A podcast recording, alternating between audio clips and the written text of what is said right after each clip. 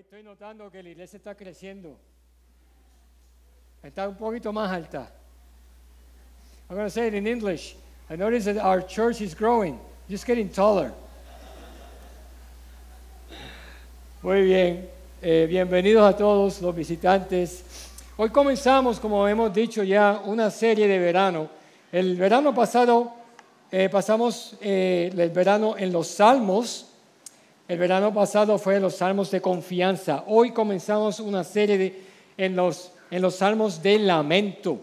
Y hay una relación bien conectada entre el lamento y la confianza.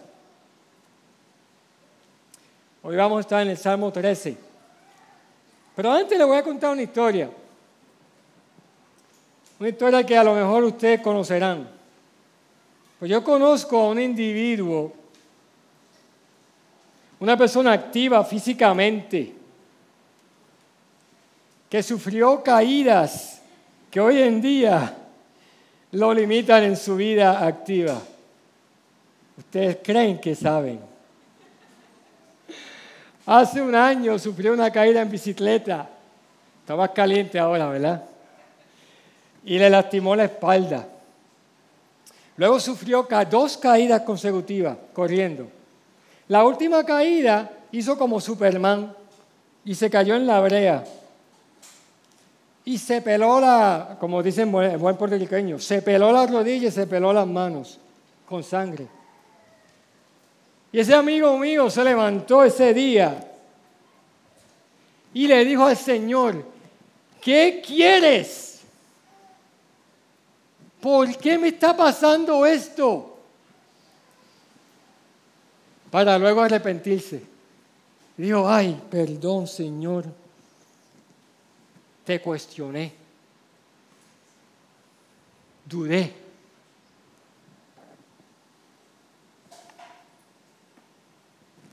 Esa es una pregunta que tenemos que preguntarnos. ¿Me puedo quejar ante Dios?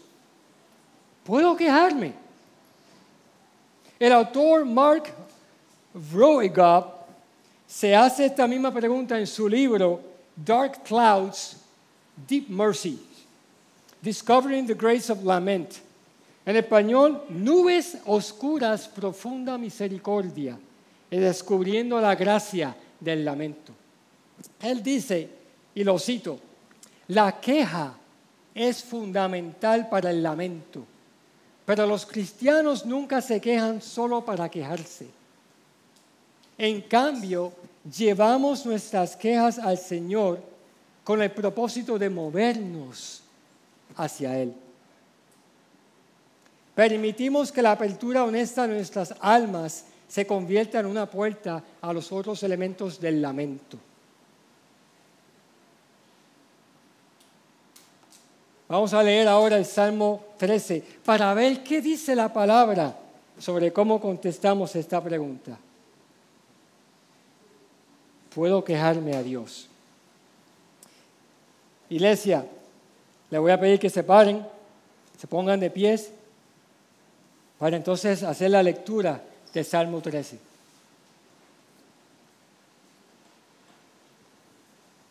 Salmo 13. ¿Hasta cuándo, oh Señor, me olvidarás para siempre? ¿Hasta cuándo esconderás de mí tu rostro? ¿Hasta cuándo he de tomar consejo en mi alma? teniendo pesar en mi corazón todo el día? ¿Hasta cuándo mi enemigo se enaltecerá sobre mí?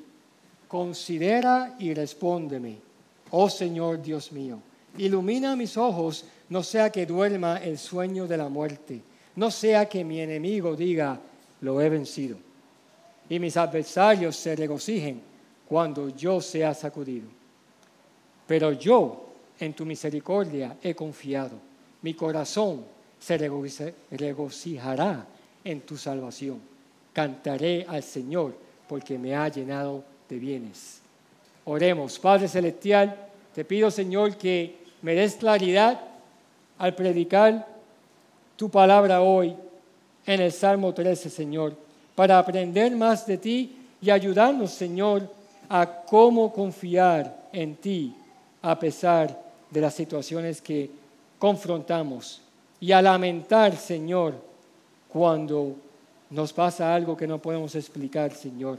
Tu palabra es fiel, tú eres fiel y tú eres misericordioso para ayudarnos, Señor, en toda situación. pedimos esto en el nombre del Señor. Amén. Se pueden sentar. Este salmo es cortito, seis versículos, pero son seis versículos que tienen bastante mensaje.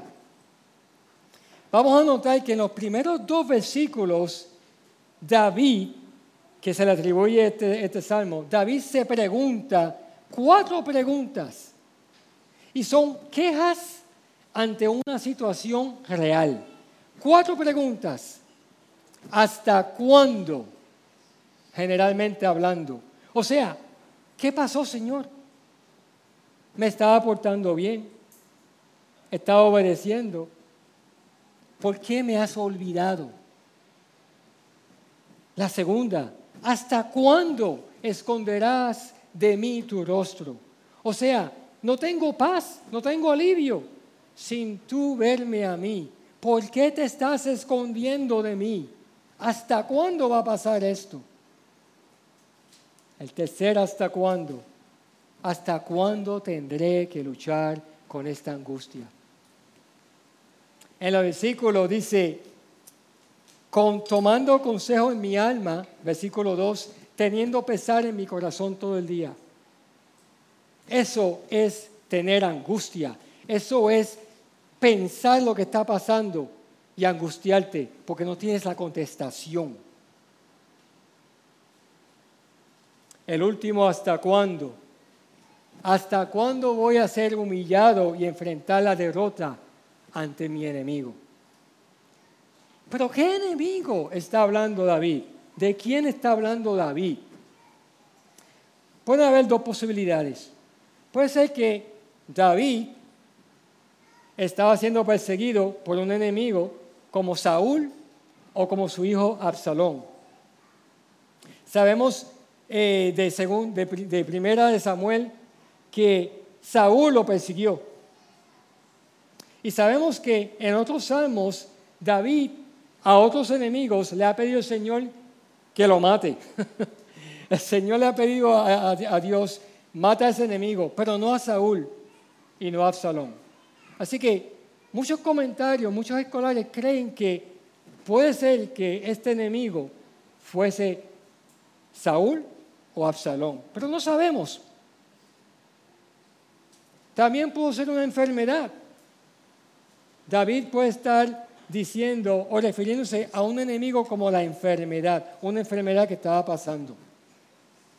Sea lo que sea, esta situación tomó tiempo. No sabemos cuánto tiempo. Por eso es que dice, ¿hasta cuándo? La persecución, ya sea persecución o enfermedad, provocó temor y duda en David. Y ese es el resultado que vemos aquí. Él no veía el rescate de Dios. Por eso se pregunta, ¿hasta cuándo voy a estar en esta situación? La persecución provocó angustia, desamparo, desamparo y depresión en David. Este sufrimiento definitivamente era real. Del versículo 1 al 2, que es la pregunta o las preguntas, nos movemos al versículo 3 y 4. Lo tienen al frente de ustedes. La petición. El llamado y clamor de ayuda que hace David. Mira cómo lo dice. Considera y respóndeme, oh Señor Dios mío. ¿Por qué le pide al Señor con esa confianza? David estaba acostumbrado a pedirle al Señor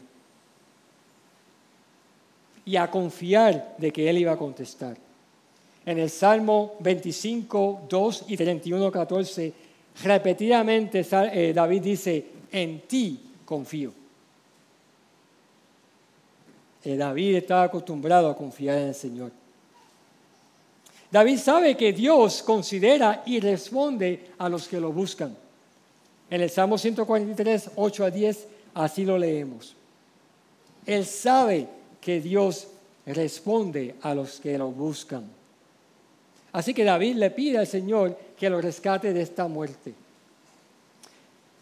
David estaba en una situación tan real que él creía que iba a morir. Esto no es una situación liviana, pero pesada. David estaba en una situación muy pesada. Y la tercera parte del Salmo,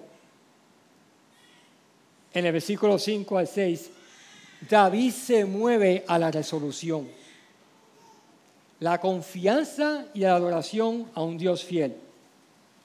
Quiero que noten el versículo 5.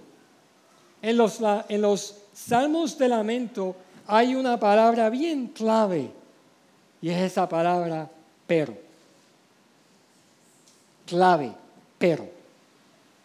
El pero es clave. Es el cambio de postura y perspectiva que mueve a David de su lamento, de su queja, a la confianza que puede tener en Dios. David confía en la misericordia de Dios, pues la ha probado anteriormente. David instruye a su corazón que se regocije en la salvación que David ha conocido de Dios. Mira cómo lo dice. Mi corazón se regocijará en tu salvación. Cantaré al Señor. Qué diferencia, ¿verdad? Desde el principio del Salmo hasta cuándo estoy perdido, no tengo solución. Hasta ese versículo 5, pero voy a instruir a mi corazón, porque en ti confío. David puede cantar luego de recordar las verdades de Dios y reconoce que su situación, aunque real y dolorosa, en la perspectiva de Dios es buena. Mira cómo lo dice en la última parte del versículo 6, porque me ha llenado de bienes. Estos bienes son ahora en medio de la situación. No luego. Es bien fácil cuando pasas una situación bien difícil y pasa. Y tú dices, ay, el Señor ha sido bien bueno conmigo. Gracias, Señor. Trata de hacer eso cuando estás en el dolor. Ah, tenemos que reconocer que el Señor nos llena de bienes ahora, en medio de la situación. ¿Cómo puedo contestar la pregunta? ¿Me puedo quejar a Dios? Yo creo que el Salmo 13 nos lleva a una conclusión bien afirmativa. Sí, sí. David en este salmo describe cómo podemos preguntarle a Dios por qué está pasando esta situación. Tenemos la libertad de preguntarle, Señor, ¿qué está pasando? ¿Por qué estoy en este hoyo? Como dicen los boricuas. Podemos lamentar nuestra situación real teniendo confianza de quién tiene el control, quién provee la misericordia y la salvación para sostenernos y enfrentar cualquier situación. Para David era Dios y es Dios. Y para nosotros hoy en día, ¿qué ha proveído Dios para nosotros los creyentes hoy en día? Hoy en día es Jesucristo, el quien provee esto para nosotros. Por medio del Evangelio, Jesucristo provee esta confianza. Nuestras situaciones son reales y tienen consecuencias. Vamos a ser honestos. Sufrimiento, dolor, queja, incomodidad, pérdida. Ese, eso es lo más retante que yo estoy enfrento en mi vida. la pérdida de algo que tuve. Iglesia, este salmo nos enseña que podemos lamentar. Podemos lamentar en estas situaciones, pero luego que lamento, debemos recordar que en ese pero, ese pero nos tiene que recordar que no me puedo quedar ahí, que puedo alabar al Señor en medio de esta situación. Aunque esté llorando, aunque me esté doliendo, yo puedo alabar al Señor, porque Él no ha cambiado, Él es misericordioso, Él es fiel.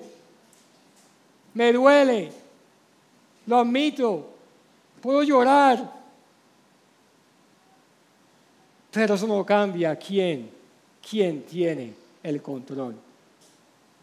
Mira cómo Jesús nos apunta a esta confianza en Hebreos 12, capítulo, eh, versículo 2 y versículo 3.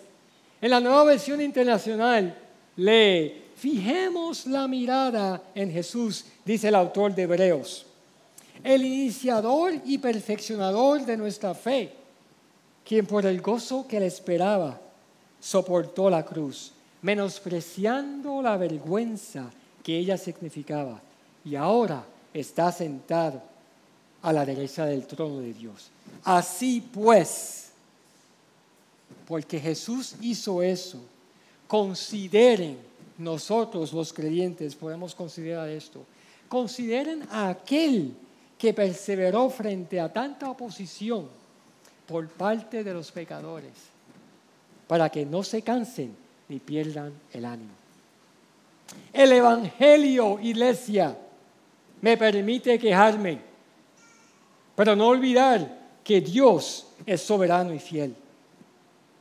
Mi corazón no puede, no debe quedarse estancado en la queja, en el lamento. Como David podemos preguntar quejarnos, ¿hasta cuándo? Pedirle al Señor, pero también resolver en nuestros corazones, instruir a nuestros corazones que me puedo mover de esa queja a confianza. Debemos decirle a nuestros corazones, instruirles a nuestros corazones, aunque tengamos el dolor, el sufrimiento. Es verdad que esta situación está fuerte. Le podemos decir eso al corazón. Está fuerte esto, pero voy a confiar en el Señor. Iglesia, debemos mover nuestras almas a la alabanza a Dios, porque Él es fiel y misericordioso y nos reconcilió por medio de la cruz y el sacrificio que hizo Jesús en ella. Ahí estamos hoy, aquí estamos hoy, iglesia. David escribió esto hace muchos años, sin conocer el Evangelio. Él conoció la promesa que Dios le había dado. Y hoy nosotros disfrutamos de la promesa en Cristo Jesús. Volviendo a nuestra pregunta inicial, ¿puedo quejarme a Dios? Sí. El Salmo 13 nos dice, sí, puedes quejarte a Dios. Pero no debo olvidarme que es Él quien tiene mi situación en sus manos. Isaías 41, 10. Isaías escribe cómo Dios le habla a su pueblo que hoy somos parte de ese pueblo. Mira lo que dice Isaías 41:10. Este es Dios escribiendo esto y diciendo esto. Así que no temas, porque yo estoy contigo. No te angusties, porque yo soy tu Dios. Te fortaleceré y te ayudaré te sostendré con mi diestra victoriosa. Qué tremenda promesa nos da Dios en ese pasaje para nosotros hoy. Sí, puedes estar sufriendo, puedes tener dolor, pero cuando te acuerdas de esta promesa, de esta palabra, que Dios está hoy contigo y te va a sostener, a sostener podemos tener esperanza. Podemos tener esperanza. Yo me pregunto y te pregunto, ¿has experimentado una situación como la que David experimentó? Y no estoy hablando en el sentido de ser perseguido a muerte, aunque puede ser que haya sido perseguido a muerte hoy en día en Puerto Rico.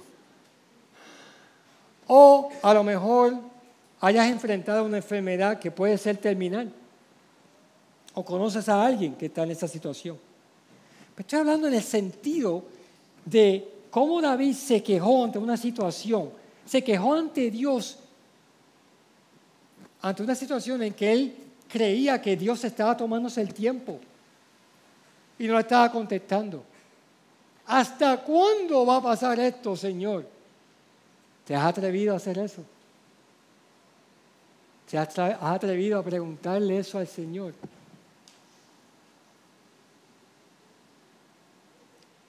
Creo que si recordamos una situación que voy a mencionar próximamente, vamos a entender esto. Pero mira, la pregunta que me hago yo, que me hice yo al preparar este sermón, y quiero que ustedes luchen con esta pregunta, es, ¿Cómo entonces podemos sobrepasar esta situación? El Salmo nos dice lamentando, pero recordándonos en el Evangelio. Lamentando, pero recordándonos en el Evangelio. ¿Cuántos de ustedes se recuerdan del huracán María? Vamos, hacen sus manos, que todos estuvimos ahí. Las visitas no estuvieron, pero lo oyeron. ¿Ok? El huracán María. Hace tiempo, ¿verdad? ¿Hace cuánto? ¿Cuatro años? ¿Cuántos nos preguntamos la misma pregunta? ¿Hasta cuándo, Señor? Voy a estar sin la luz, sin electricidad. ¿Hasta cuándo voy a estar sin agua? ¿Hasta cuándo voy a estar sin internet? Sin celular. Lo voy a decir bajito porque eso duele. Estar sin celular, eso dolió bastante, ¿verdad? ¿Hasta cuándo, Señor, me voy a tomar esta Coca-Cola caliente? En vez de tener hielo y meterle ese frío que necesita la Coca-Cola. ¿Cuánto lamentamos aquí la pérdida del celular? Yo lo hice. Pero a los cuatro meses ya ni, me, me olvidaba de esto. Esto era un, bloque de cemento en una, mesa. El, sufrir estas situaciones y el lamentarnos nos ayuda a enfocarnos y a tomar perspectiva. Miren, ustedes me conocen a mí. Yo llegué de Estados Unidos hace cinco años. Y cuando se iba la luz en Vega Baja por dos minutos, yo lloraba. Decía que se fue la luz. Y luego me acostumbré a diez minutos. Y todavía me daba el infarto de cardíaco. Después de María, yo me acuerdo, una vez estábamos jugando Orlando, Orlando, mía, yo y Amor, estábamos jugando cartas de noche, se fue la luz. E inmediatamente, sin sin hacer nada, prendimos una, una, ¿una qué? Una linterna, muchas gracias, una linterna. Un flashlight, exacto, eso mismo. Lo prendimos y seguimos jugando, como si nada. Cambio de perspectiva, cambio de perspectiva.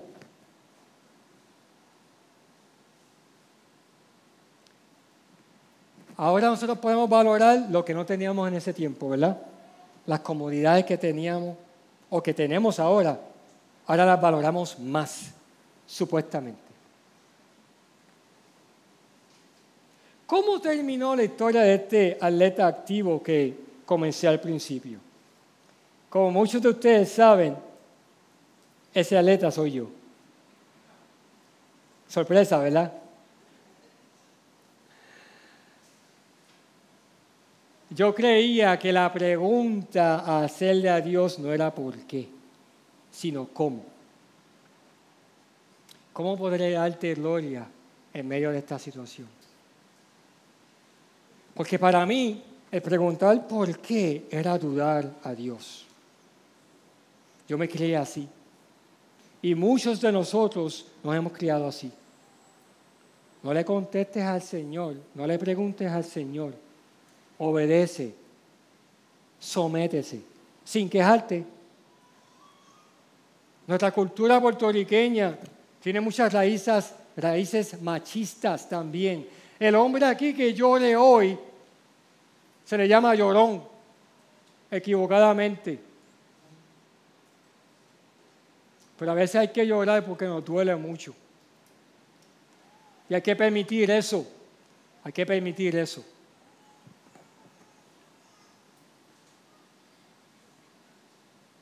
Yo entiendo ahora que la pregunta, ¿por qué está pasando esto? Me abrió el corazón, abrió la puerta para que yo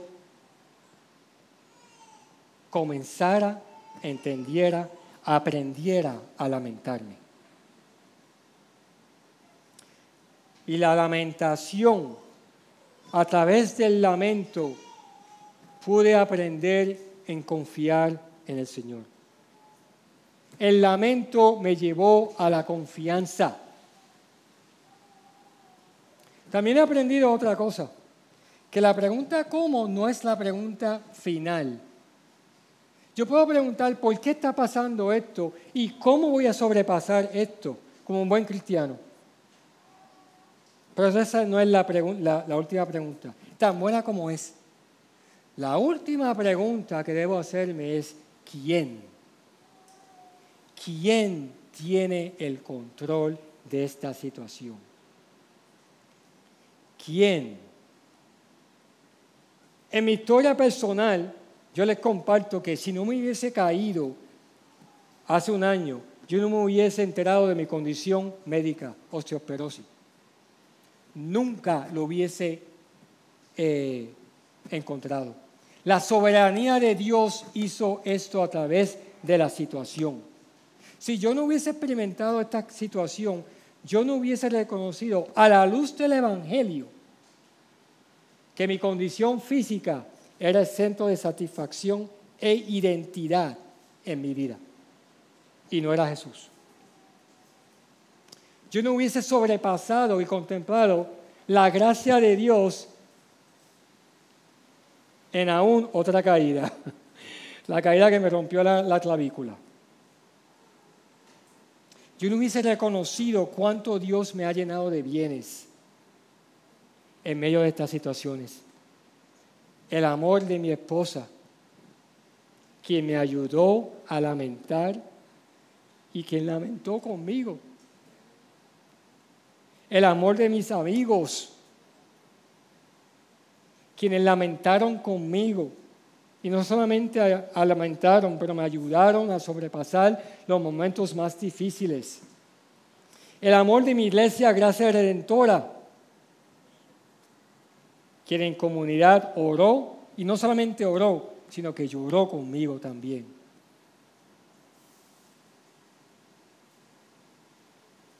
El Evangelio me ha enseñado a tomar otra perspectiva.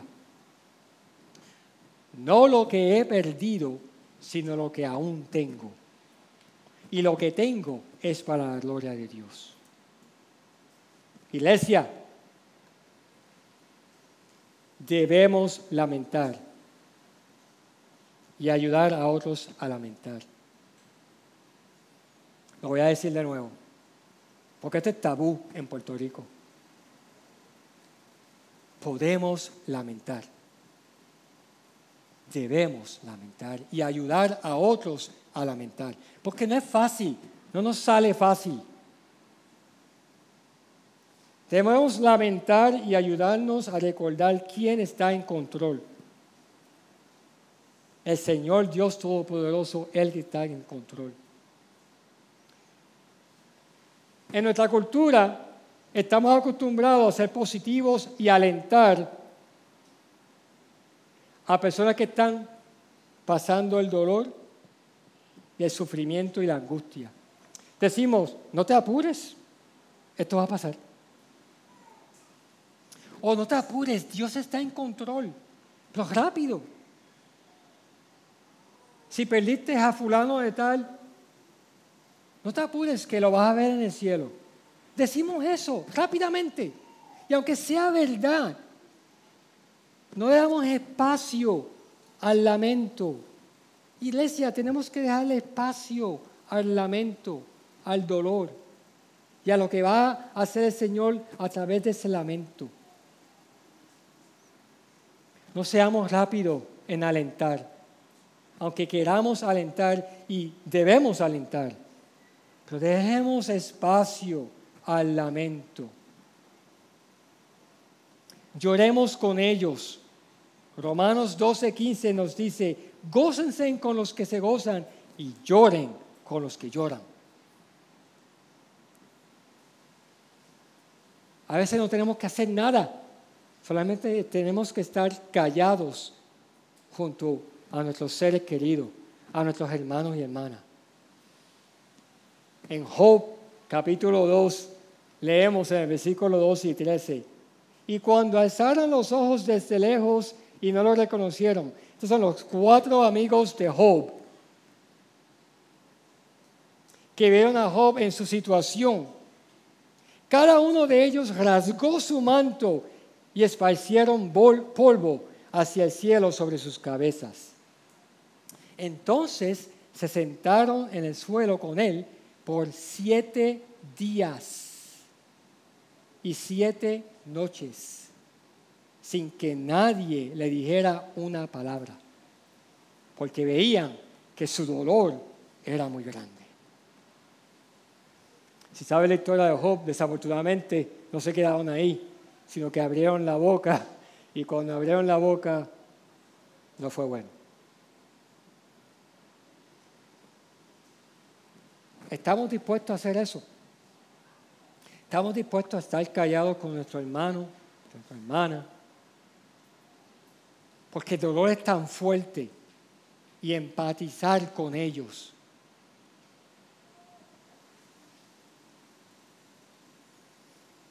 ¿Cuánto tiempo, pastor, podemos hacer eso? Una buena pregunta. ¿Hasta cuándo vamos a lamentar? ¿Hasta cuándo? ¿Cuándo es el momento en que puedo cambiar del lamento y la pregunta a la petición del Señor, ayúdame? ¿Y cuánto tiempo durará ese, esa transformación a movernos, a mover nuestro corazón, a cantar, a confiar al Señor? Buena pregunta. Cada situación es diferente. Así que tenemos que depender en el Espíritu Santo para que nos dé convicción de cuánto, cuán largo va a ser este tiempo y movernos entonces. Últimamente tenemos que movernos y mover a otros y ayudar a, ayudar a otros a recordar que el Evangelio de nuestro Señor Jesucristo está trayendo en el presente y en el futuro el bien. El bien en medio de cualquier situación. Iglesia, Jesús es nuestra esperanza y debemos apuntarnos a Él a través del lamento. Yo quiero pedirle al, grupo de oración que, que pase al frente y quiero pedirle a la iglesia que se ponga de pie. Quiero hacer algo que no he hecho anteriormente. Quiero que ustedes busquen sus, el Salmo 13 de nuevo. Los que se pueden poner de pie, se pongan de pie, por favor. Yo quiero leer este salmo con la pasión, con el dolor que David pudo haber tenido cuando le escribió. Hay una diferencia cuando leemos por leer, sin reconocer el sentimiento que el autor le puso a las palabras. Muy diferente cuando leemos un salmo como el Salmo 13. Iglesia, aquí, estamos aquí.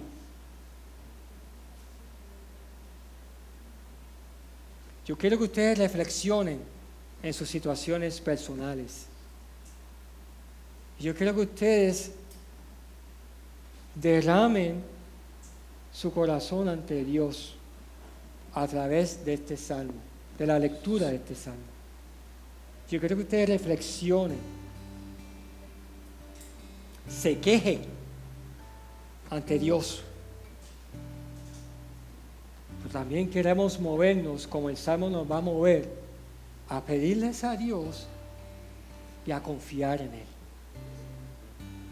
Así que ahí mismo donde tú estás,